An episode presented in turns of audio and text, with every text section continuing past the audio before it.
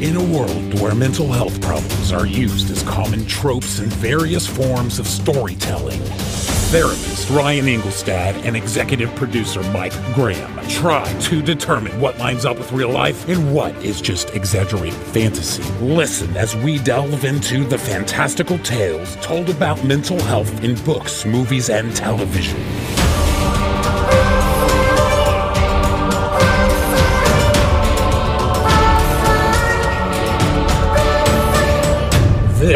Is Pop Psych 101.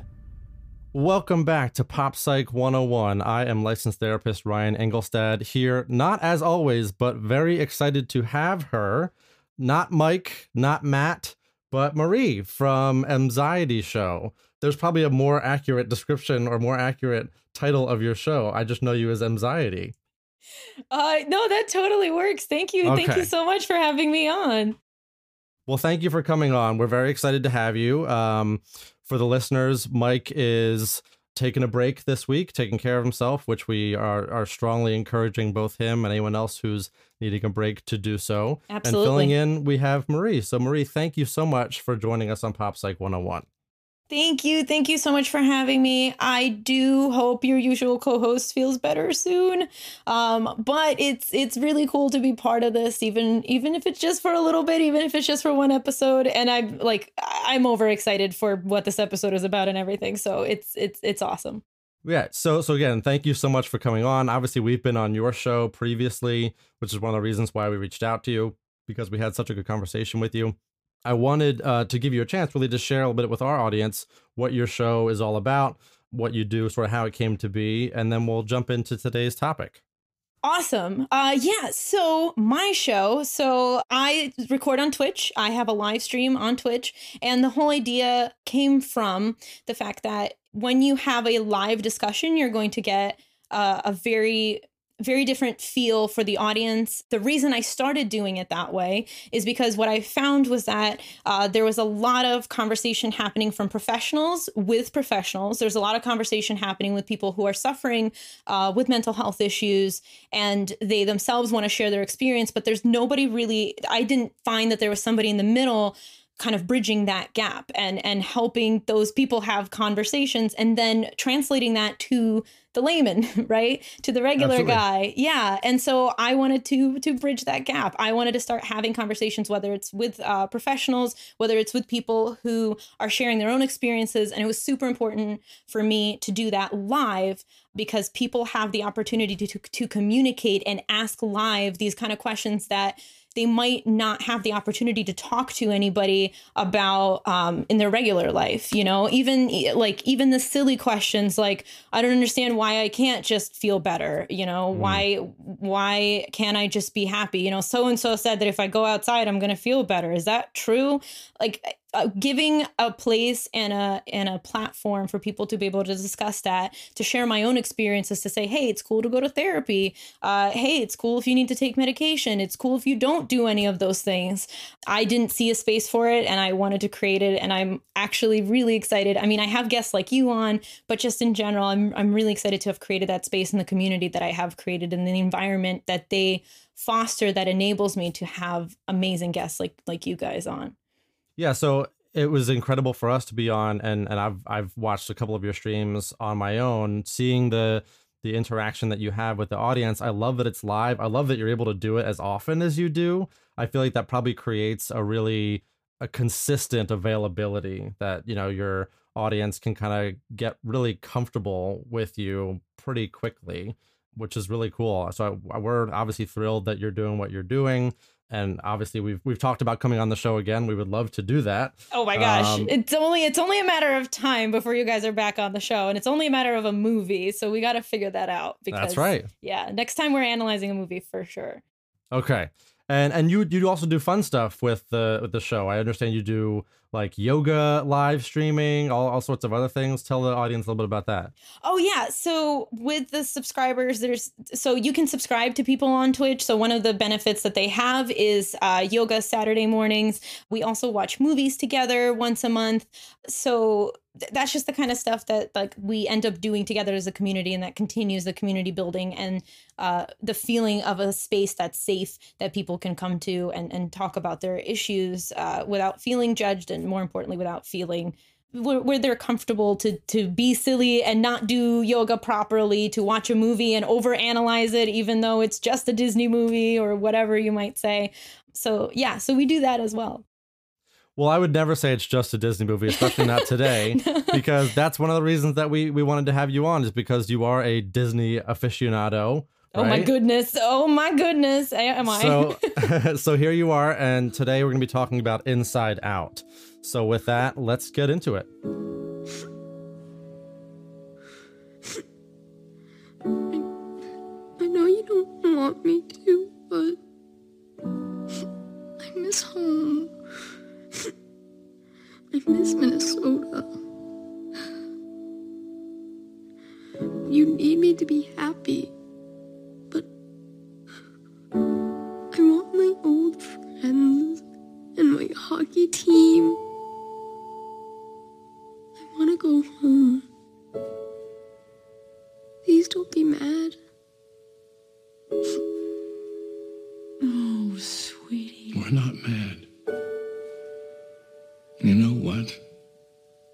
miss Minnesota too.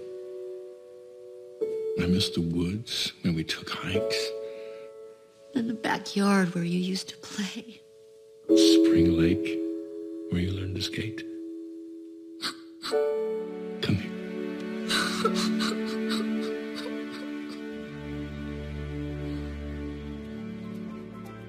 Today we are talking about the 2015 animated Pixar movie Inside Out. Do you ever look at someone and wonder what's going on inside their head? Well, we get to see what's going on inside the head of 11 year old Riley Anderson as she copes with growing up and later on moving from Minnesota to San Francisco when her father accepts a new job. Inside Riley's head, we see her emotions play out, including joy, sadness, anger, disgust, and fear. After moving to San Francisco, things start to go downhill for Riley when joy and sadness accidentally get sucked out of headquarters and Riley is left to fend for herself with only fear, anger, and disgust to guide her. Joy and sadness travel through Riley's long term memories and different islands of personality, learning a lot about each other along the way. They race against the clock to try to prevent Riley from making the impulsive decision to run away from home. As Joy, with Riley's imaginary friend Bing Bong, recognize how important sadness is to Riley getting the help she needs, they overcome incredible odds and Riley's memory dump to get back to headquarters and save Riley from making a terrible decision.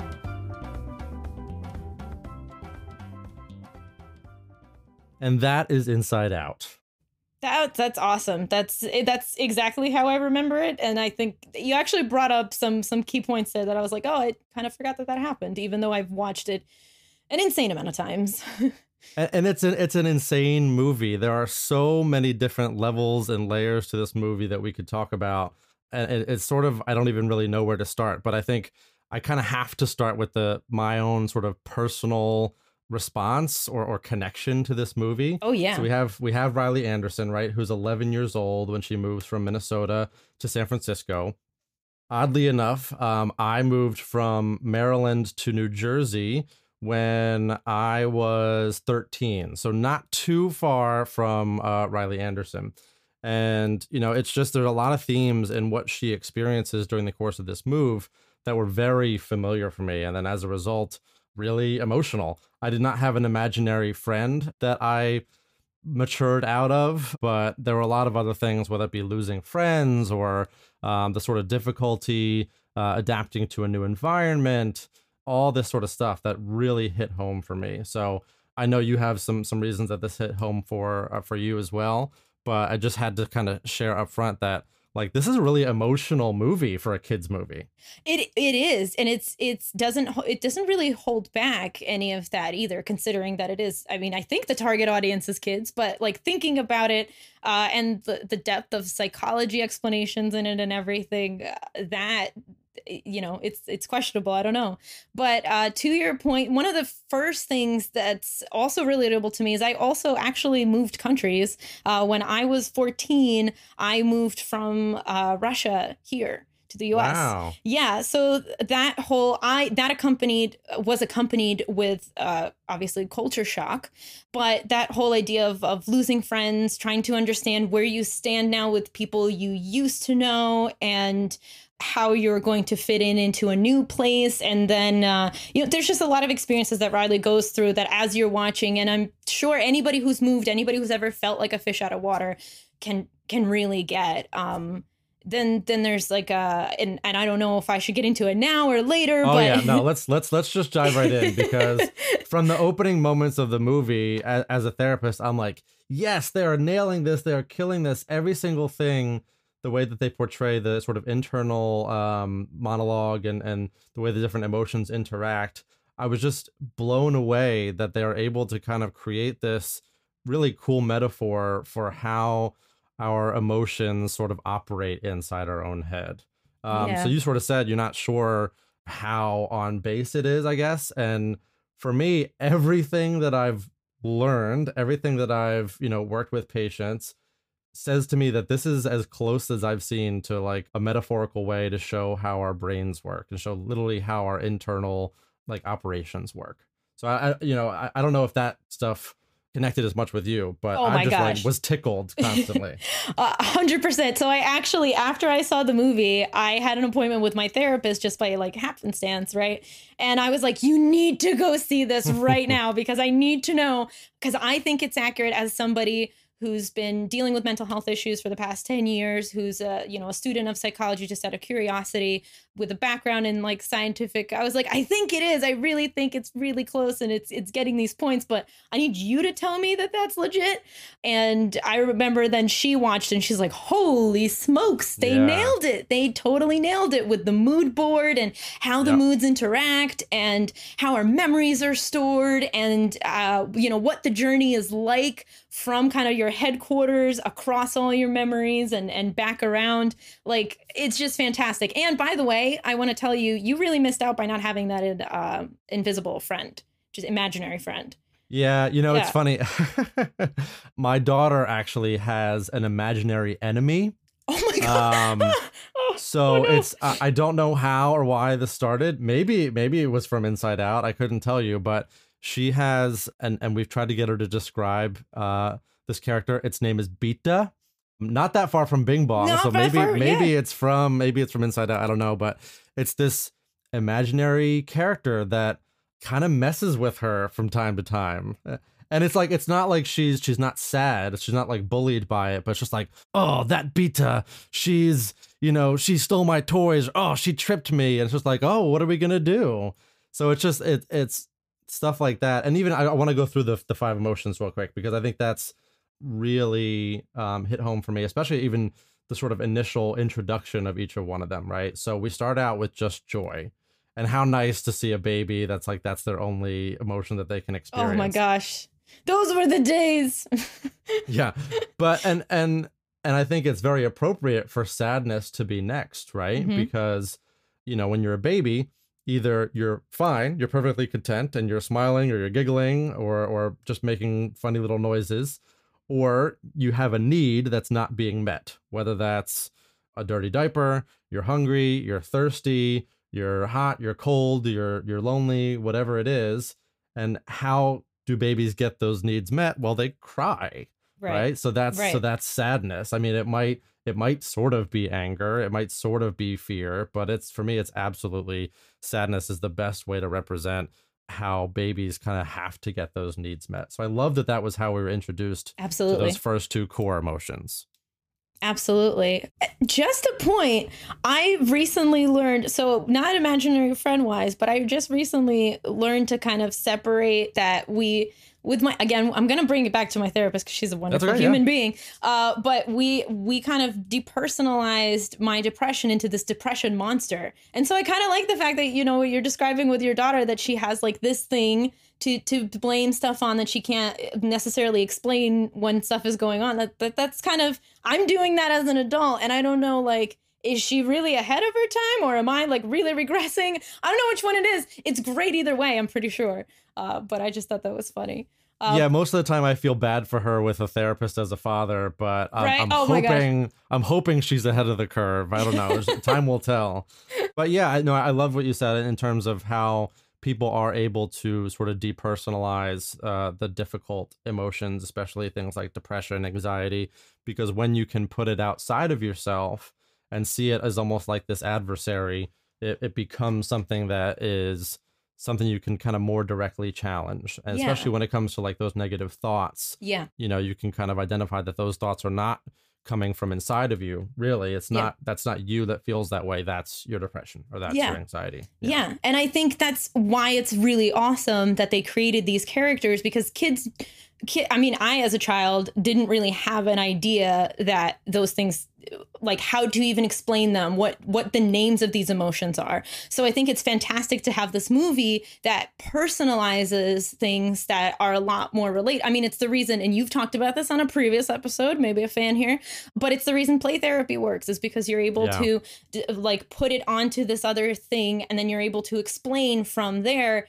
hey oh okay i get it this is how this works. So watching these characters watching these uh these five emotions interact you're able to say oh yeah so i guess joy was really you know in charge of my brain today and and sad like that's so cool to give kids the opportunity to put a name to things that is so characterized that's so rich and and well like each each of those characters was well rounded in their own right and i think that that's fantastic because that's something like i could have used as a kid to better explain what the heck was going on in my brain.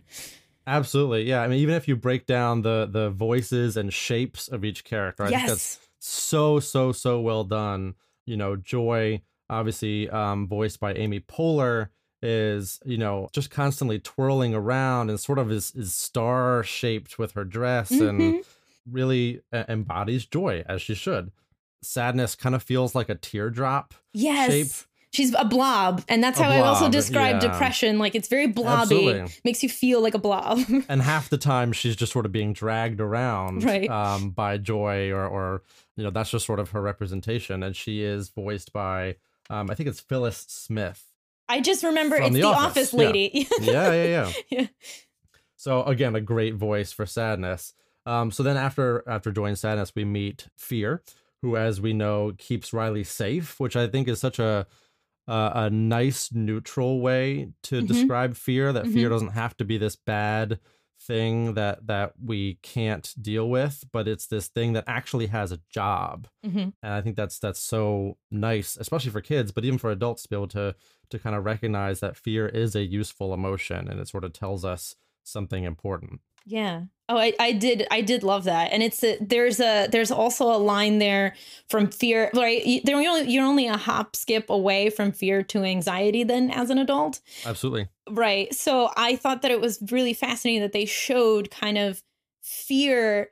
Fear remains fear because he's balanced out by these other guys, right? He didn't get Yeah. to run the show. He didn't get to take over and he didn't like he would propose certain things and he would kind of catastrophize things, but he never got away with it because the other emotions would be like, "Ah, that's just fear." Yeah, and That's really cool.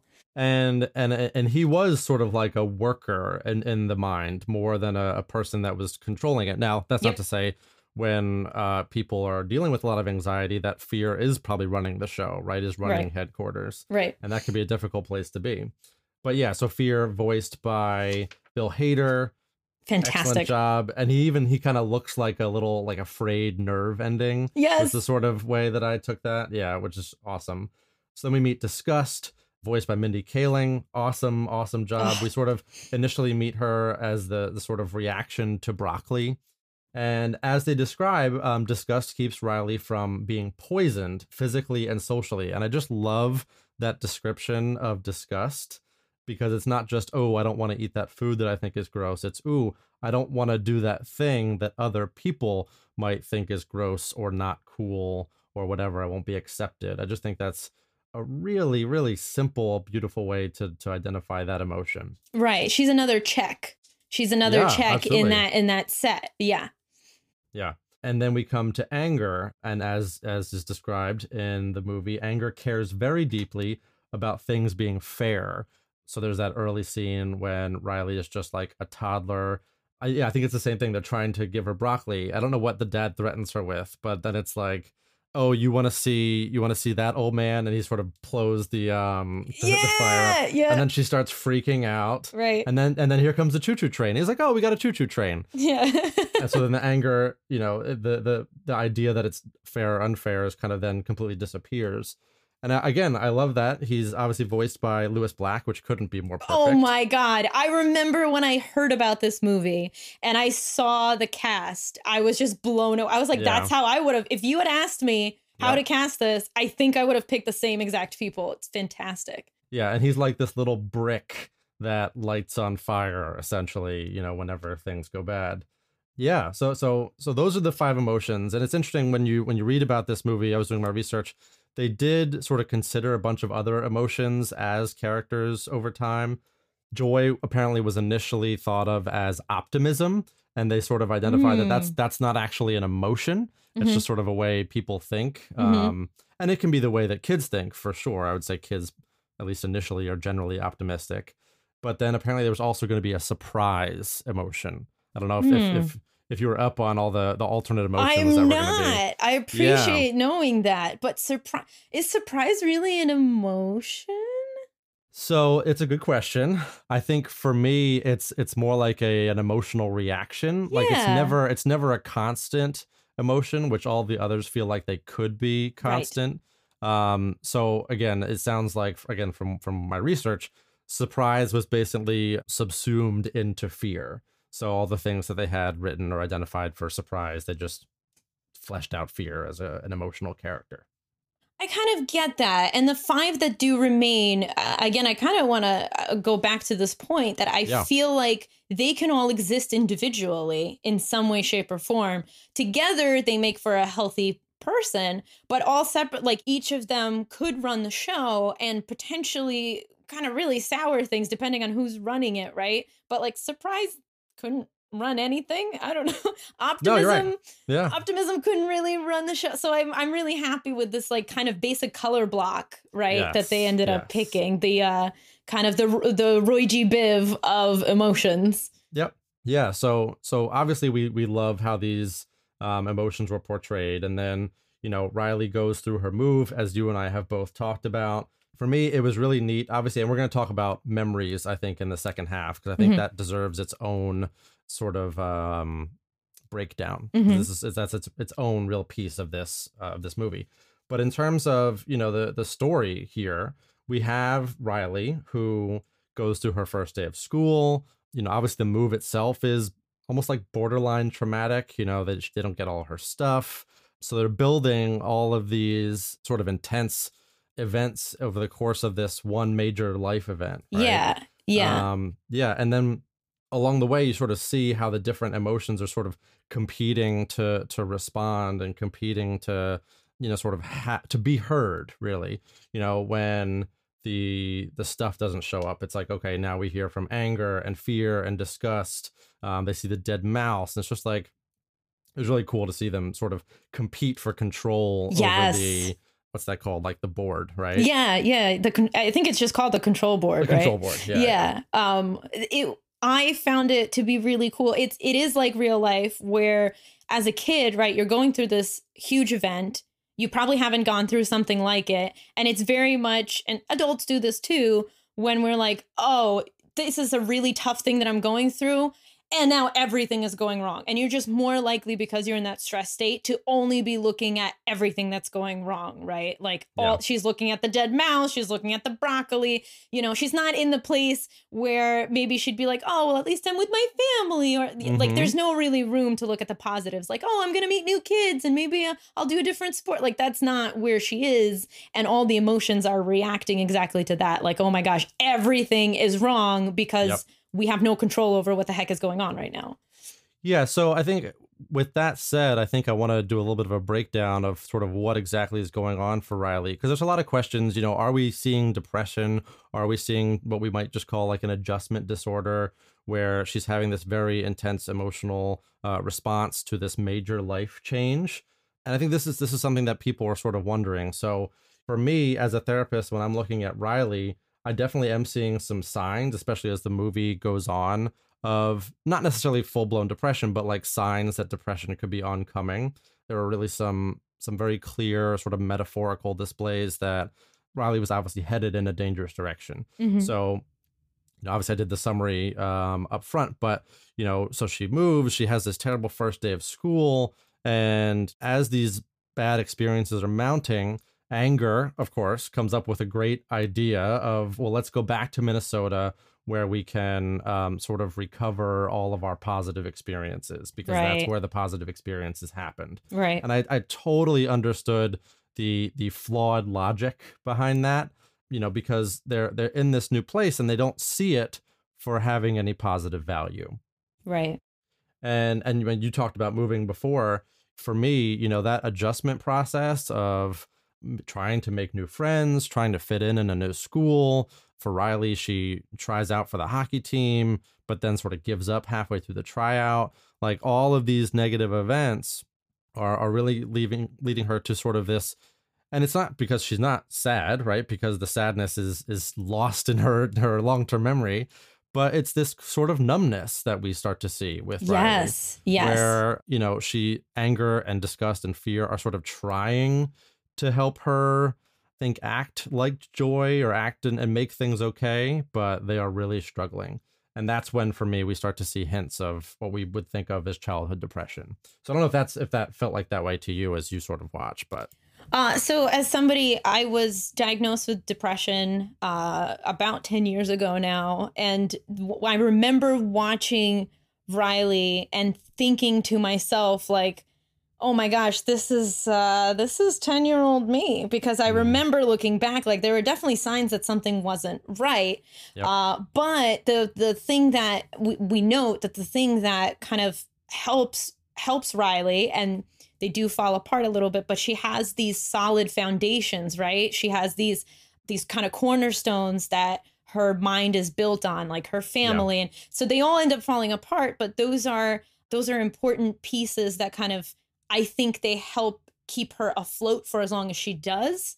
They yeah even though they are breaking down. But i do remember and that that sensation of numbness that you're describing i mean literally it's depression. When people say like depression is is just the absence of joy it's it's not. It's uh well at least for me I, I know I do know understand that people experience it differently but it's it's not just joylessness. It's you're not sad you're not happy you just are and then everything else is running amok in your head like yeah I don't know if I'm, I'm mad at this right now. I don't know if I think that this is stupid. I don't know if I'm anxious. And, you know, uh, often, like statistically speaking, you know, depression and anxiety often run hand in hand. So, like, it all makes sense. And it's, again, it's really well personalized. I don't, I am very far from a person who can diagnose Riley, but I definitely agree with your point that that is a direction that she is, is heading in if something is not done. And I mean, not to spoil the end of the movie, but it does end okay. And I, from what I understand, like everything gets rebuilt and and she's okay.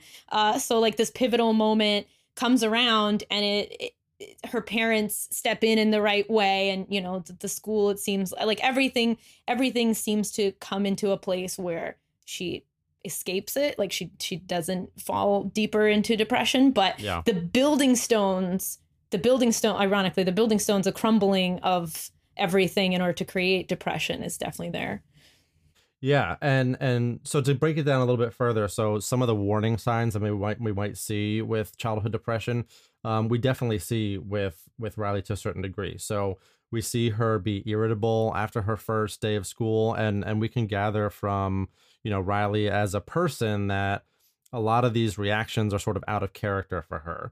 You know, so she's irritable, and her her dad sends her to her room. We're, we're going to talk about her parents, I think, at some point, but Yeah. that them being uh, what they were.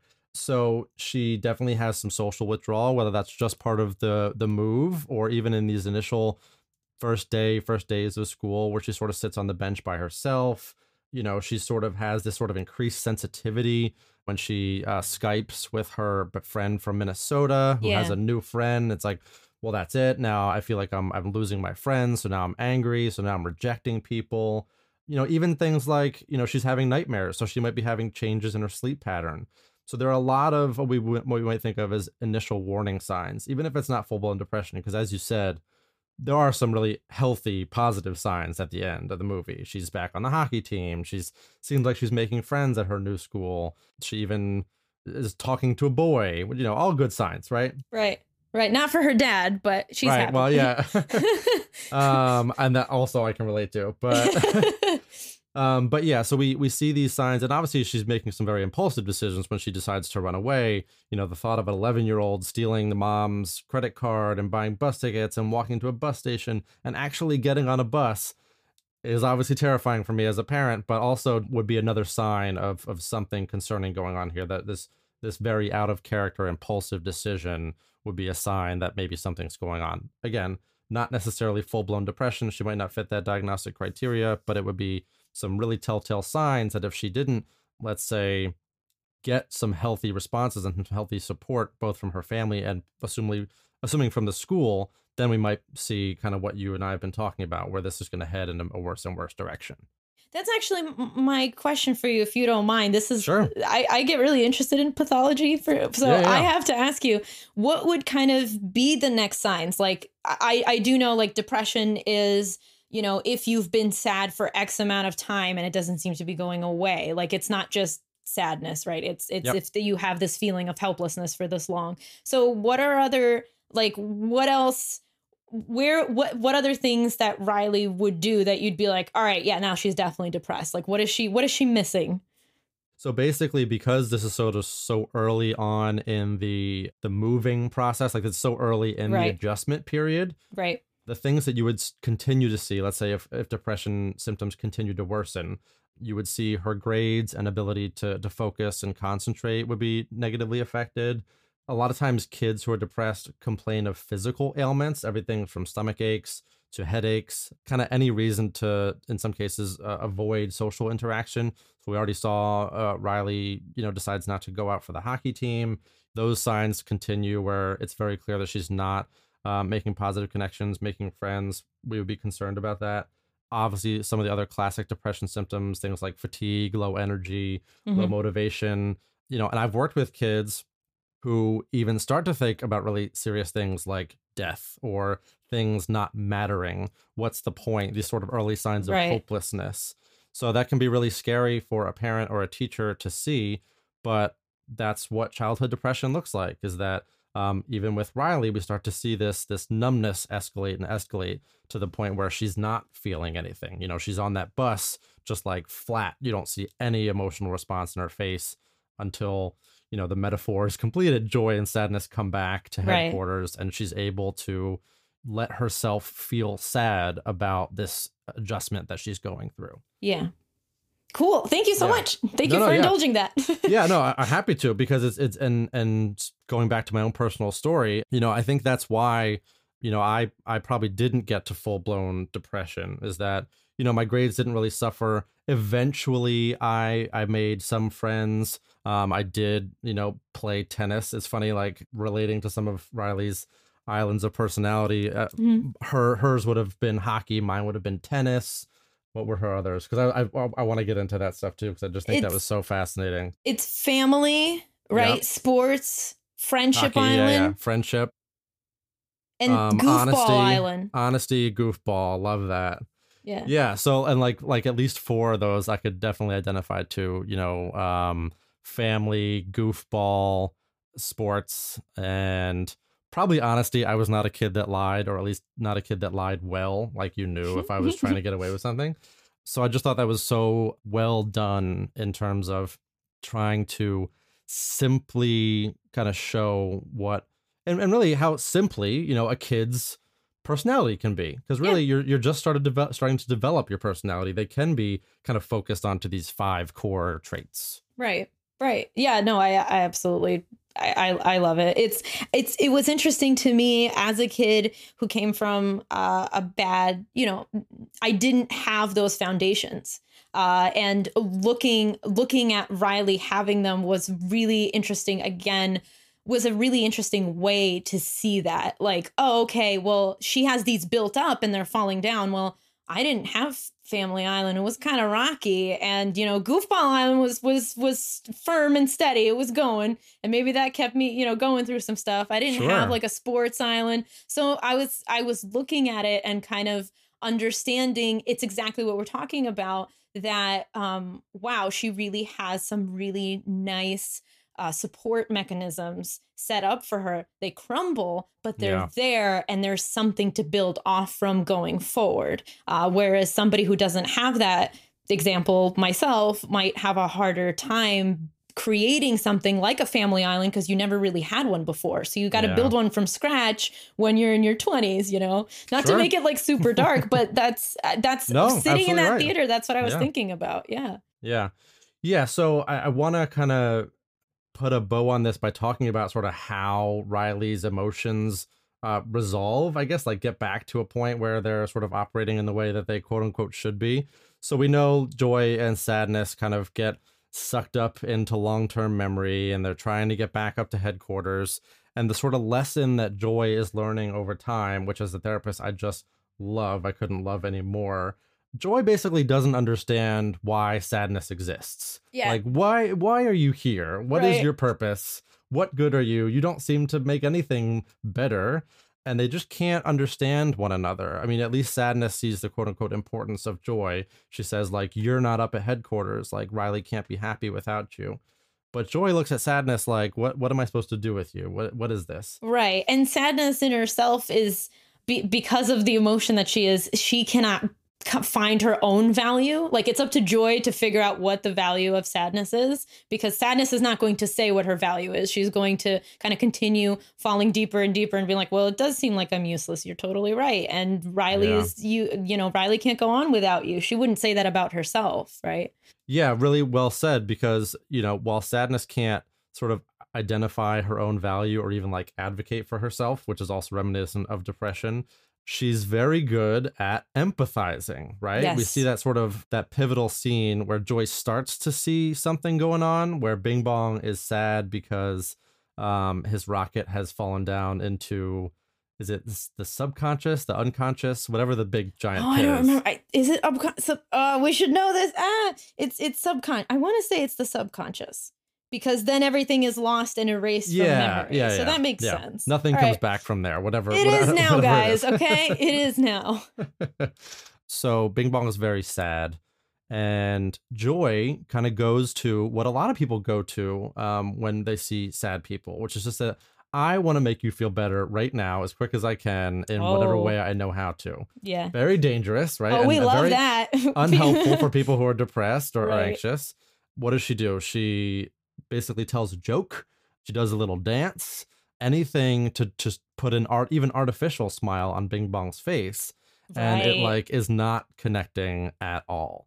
Well, that is that's another fascinating piece because that's exactly it. Like joy re- does represent that like that person that's like I just need you to be happy right now because I can't really handle. I don't understand why you're sad, so I'm just gonna need you to come onto my emotional level. You can't do that. All right, I don't really know how to register this. And Just they- find the fun, which is like Right, such yes. a perfect little line, Yep. and and it's not working. He keeps crying candy, um, which I love also. Which is not the worst. Okay, let's no, no, let's- uh, but if you're gonna cry, you might as well cry candy. Cry candy. Yeah, it might as well be useful. But then um, sadness kind of goes over, and joy, even though she uh, discourages sadness from like trying to help because she doesn't understand what sadness could possibly do, she sits down with Bing Bong and just validates how he's feeling.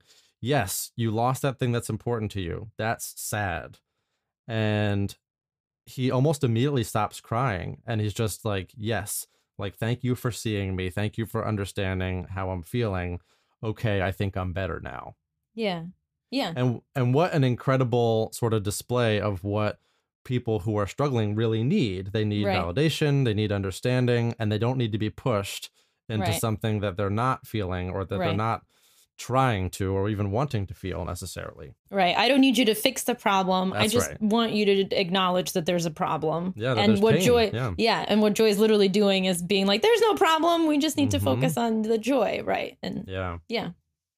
Yeah, so I love that. And then so so Joy starts to understand, and then you know they're they're going island to island to island, trying to get back to headquarters. Finally, Joy and Bing Bong uh, fall into we'll just say the subconscious since both of us can't It's remember a what that- subconscious what that okay? thing is called. Yeah. Now it's a subconscious. Excuse me. Joy finds one of the memories that she identified as as this sort of joyful, happy memory, right? I think it was the hockey team like picking her up on their shoulders and oh, this is so great. And then when she like rewinds it, which I just love, and we're gonna talk about the memory. oh my aspect of this gosh. yeah, she rewinds it and then it turns from yellow joyful to to sad because um, Riley was actually sitting on the tree stump by herself, sad because she had just I think missed the the game winning shot in the hockey playoffs and they lost the game and she blamed herself, so she was sad. So she was sitting um, by herself, feeling sad, and then we see her parents come over to her, recognize that she's sad, and want to help. So they give her this big family hug. She starts to feel a little bit better.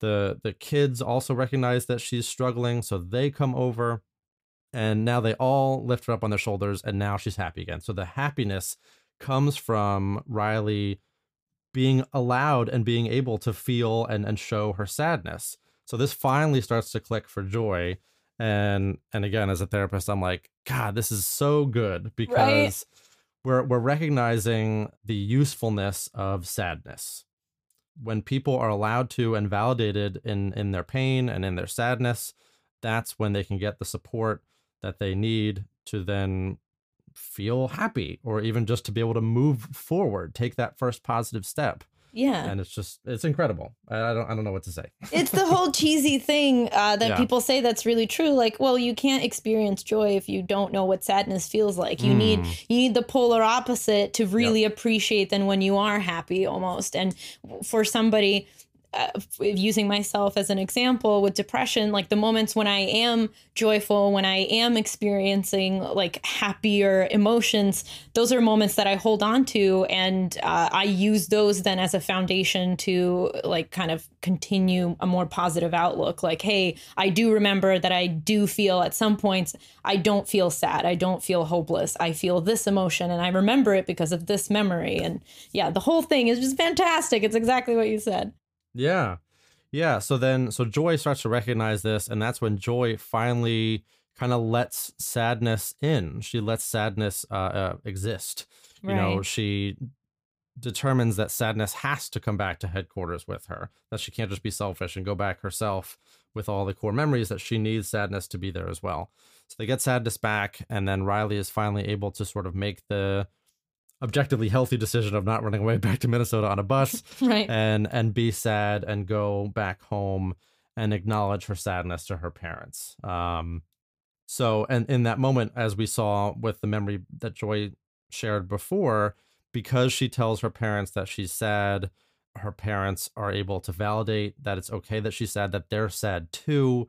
And then we see that perfect little smile comes over Riley's face when she gets that big family hug yeah. that's like okay she was heard it was okay that she was sad and now we can really deal with it right. so yeah so what a perfect little ending to to this story Well, and it is kind of important, right? So she she also learned how to name the emotion because she didn't necessarily understand what was going on, right? She's just angry, she's not happy, she's not sad, she doesn't, you know, she's not an age where she can identify what emotion is doing what. And so in the end for somebody to say it's okay, this is sadness and it's okay that you're experiencing it oh wow you know now everything can click and now everybody can can move on it's beautiful it's a beautiful Yeah. story so let's take a couple minutes to talk about riley's parents and then we're going to take a quick break because i had a couple bones to pick with them i don't know if how you Really? yeah i mean they're very sweet you know and it's uh, frankly it's just nice to have two parents in a disney movie yeah they're like Um, human yeah that are Yeah. human.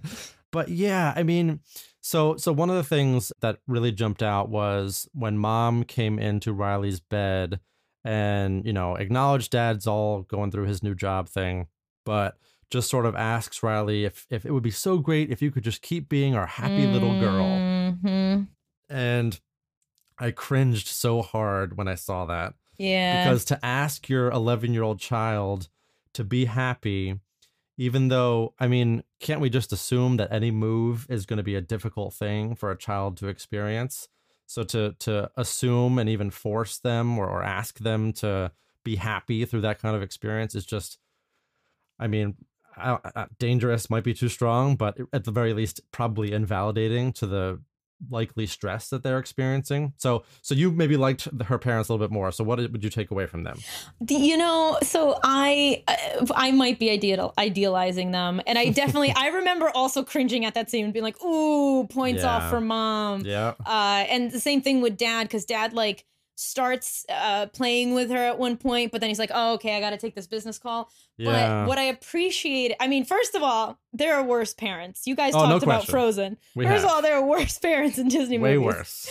Second of all, um, how human are these guys? Absolutely. How, because you know, I as a kid, you're not looking at the movie and being like, "Yeah, my parents are also having a hard time. Gee, I should really give them a break." But you get to see that other side of it, of like that whole stress that I, as an adult now that has moved, knows like, "Oh my God, where's the van? Oh my, when do I start work? Where's my stuff? I don't even know where my bag is. I can't feed my kid right now. All right, the last thing I need is for you to be pouting. Can you just be happy and like." Mhm. so as much as i'm not happy with it like that's that's not cool i would not condone the behavior but i definitely would say that like they're just they're very human and i do think that their positives outweigh their negatives like the way they acknowledge her emotions the way that ultimately they are there for her and they are looking uh, you know, to to make sure that things are good for her and her mom. Like her mom does take does kind of try to take care of her when she's at hockey practice and she kind of quits midway through right the tryout. Like Yep. there is, uh, you know, she says let's go out for pizza and she kind of tries to create a, a- like a little bit of a distraction. And so I do think just are they the best? No, but are they doing are they doing a good job? I I I think they're just their their error is in in their being human, so it's okay. Well, I think you, you made a great point, and and they are human, and to that extent, they do um, really create these parents as really good characters who are flawed, and we can be empathetic of the fact that they're not perfect. They're probably going through their own stressors, Right. so maybe they don't react as well as they could to their 11 year old sort of emotional situation. But, you know, if anything, if we're, we're, we're talking about, if we're giving advice, for example, to parents as they go through moves or other big changes with their children, you know, I've talked on the show before about there's no too late. I'm sorry, there's no too early to getting therapy or to getting to evaluation, but there is a too late sometimes, unfortunately.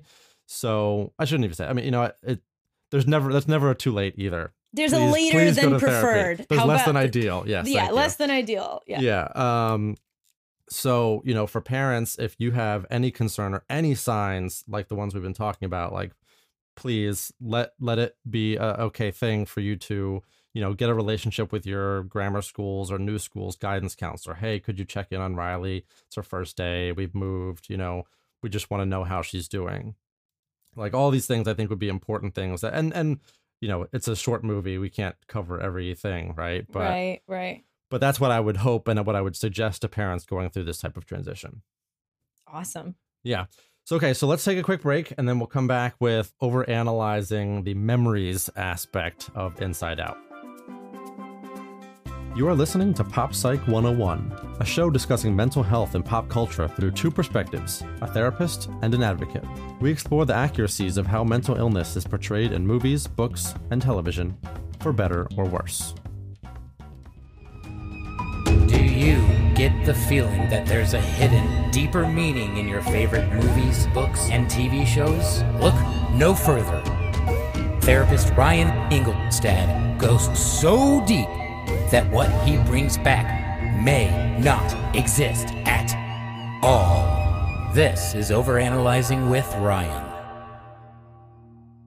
All right, so this is over analyzing with Ryan and Marie. So thank you, Marie, for joining me on this segment because this is something we like to do sometimes where we take a part of a movie and we break it down to the smallest or most personal um, way that we can.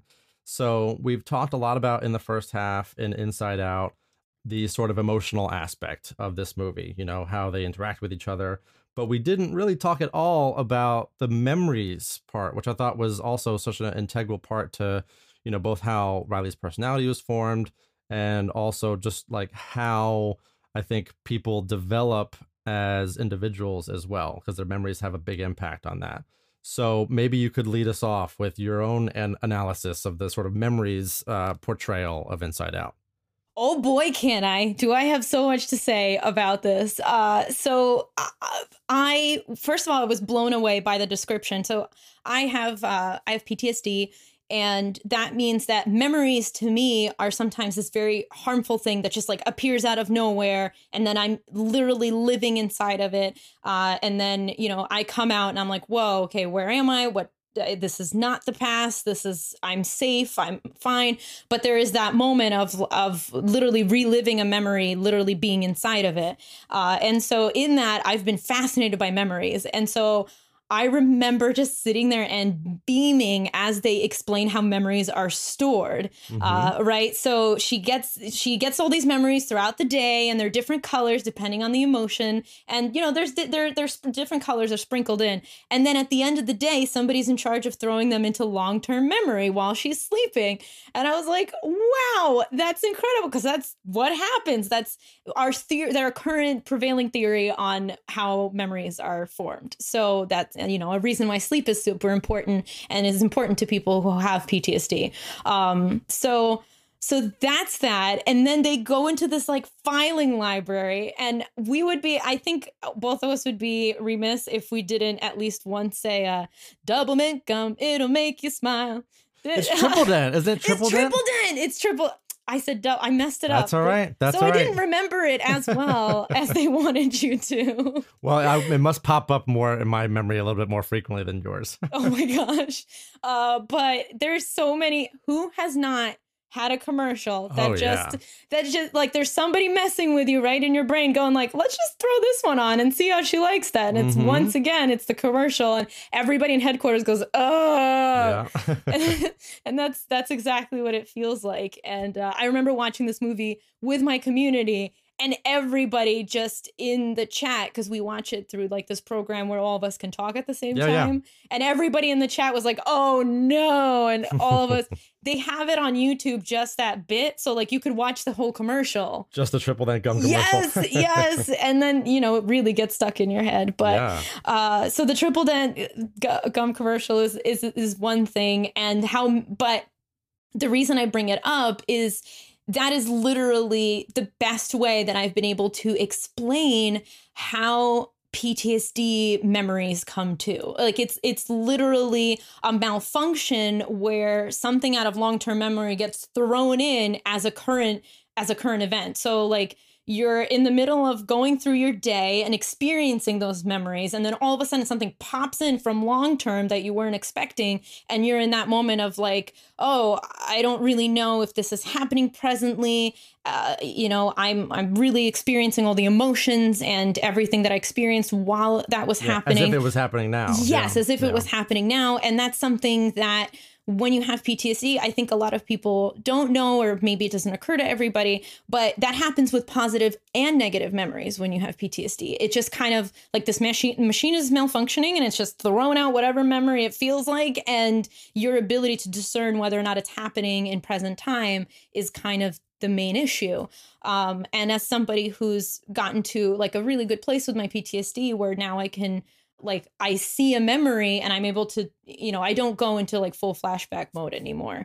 But I remember at one point like asking my husband, how do you remember things? Mm. What is a memory like for you? And he goes, Well, I just think about it and then I don't, right? Like then I So don't. and- intentional intentional recall. Yeah. Right. Yes, Yeah. exactly. And I remember my mind being blown and I remember watching then watching Inside Out and thinking thinking about what that meant to my memories like oh if this is how Mm. they're stored and this is how they pop out then it means if they're stored properly and like organized and alphabetized then eventually you know eventually they kind of they they stay in their place and the machine doesn't just like pop them in there whenever it feels like it um and so that was that was a very pivotal moment for me as some like understanding memories through this movie was was just super important to me Yeah, and we talked before about depersonalizing. I mean, so it's almost like uh, you know we saw those little workers in the brain. So it's almost like that there's a, like a evil little bad worker somewhere in there that yes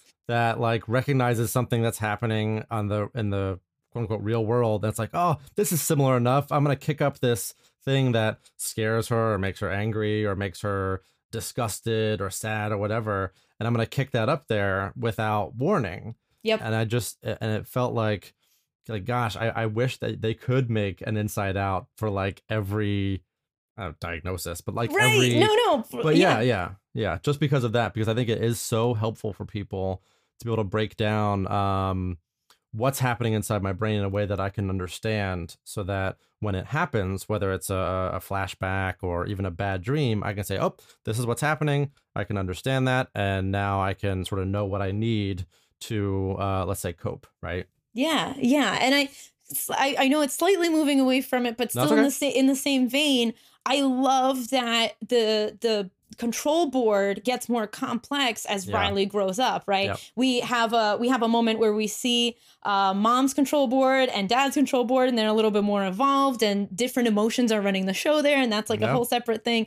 All of that is just so relatable. Is so helpful in comprehending like i was sitting there as an adult and i was going through my emotions kind of making these mental check marks of like oh that's what that is oh that's what that is oh that's really cool like i i walked out of that movie and i was like they need to show this in in you know in school like what are they doing showing all these like boring psychology uh no offense uh That's all right. It is. you know documentaries and whatever like Yeah. explaining oh this is how this is the amygdala works like that's Yeah. not important tell me how my memories are stored in Yeah. a way that i can comprehend it No, no, I- I'm with yeah. you, and yeah. I've I've shown Inside Out in my therapy groups that I've run um, Oh, in the yeah. past. So trust me, I'm, I'm with you 100 percent on that. If if I could explain whether it be depression or just like emotional uh, volatility to people, this is what I would show them. So I'm with you on that.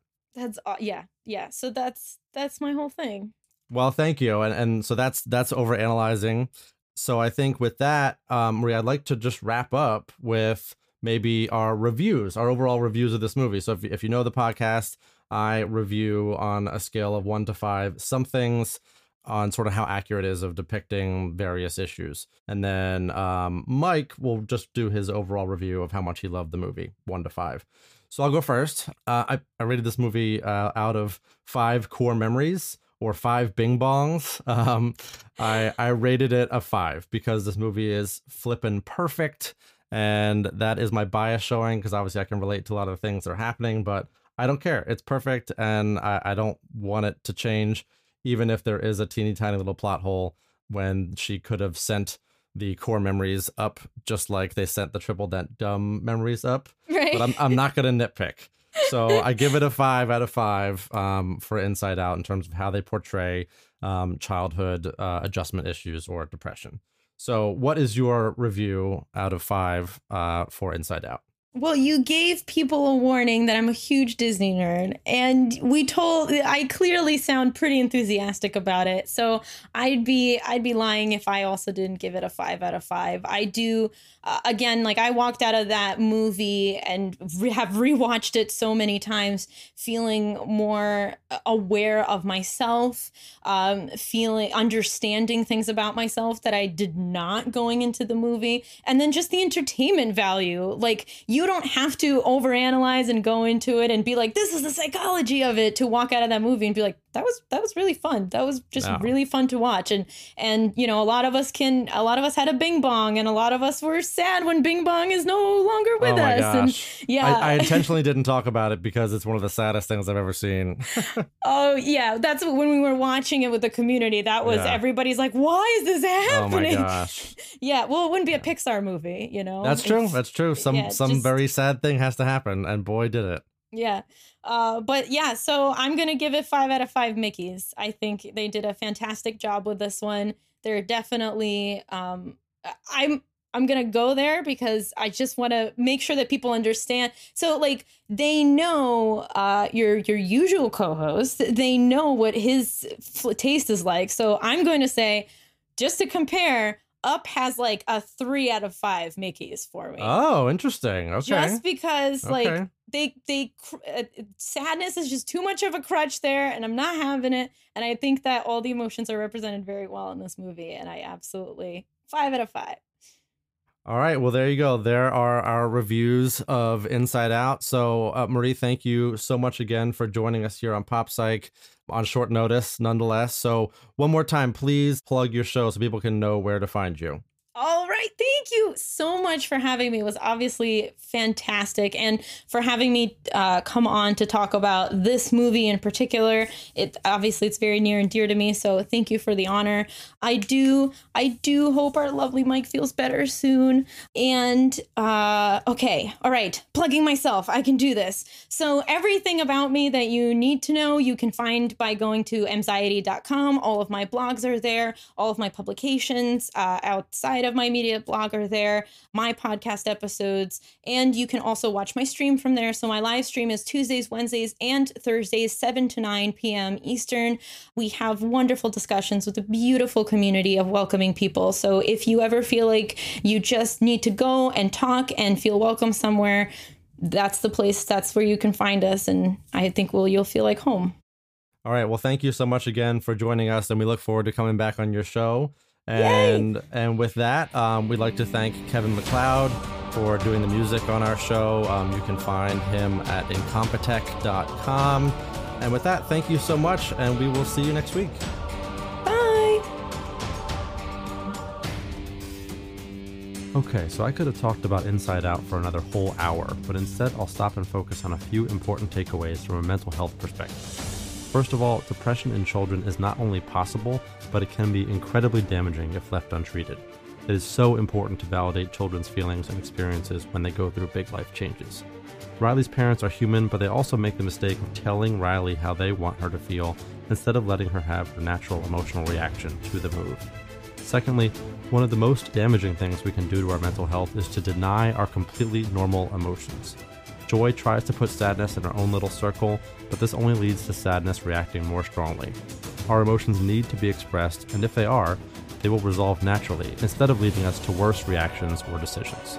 As Joy learns, all emotions have their purpose, and if we can practice self awareness so we can understand what our emotions are trying to tell us, we can often prevent negative self thoughts and destructive behaviors from setting in.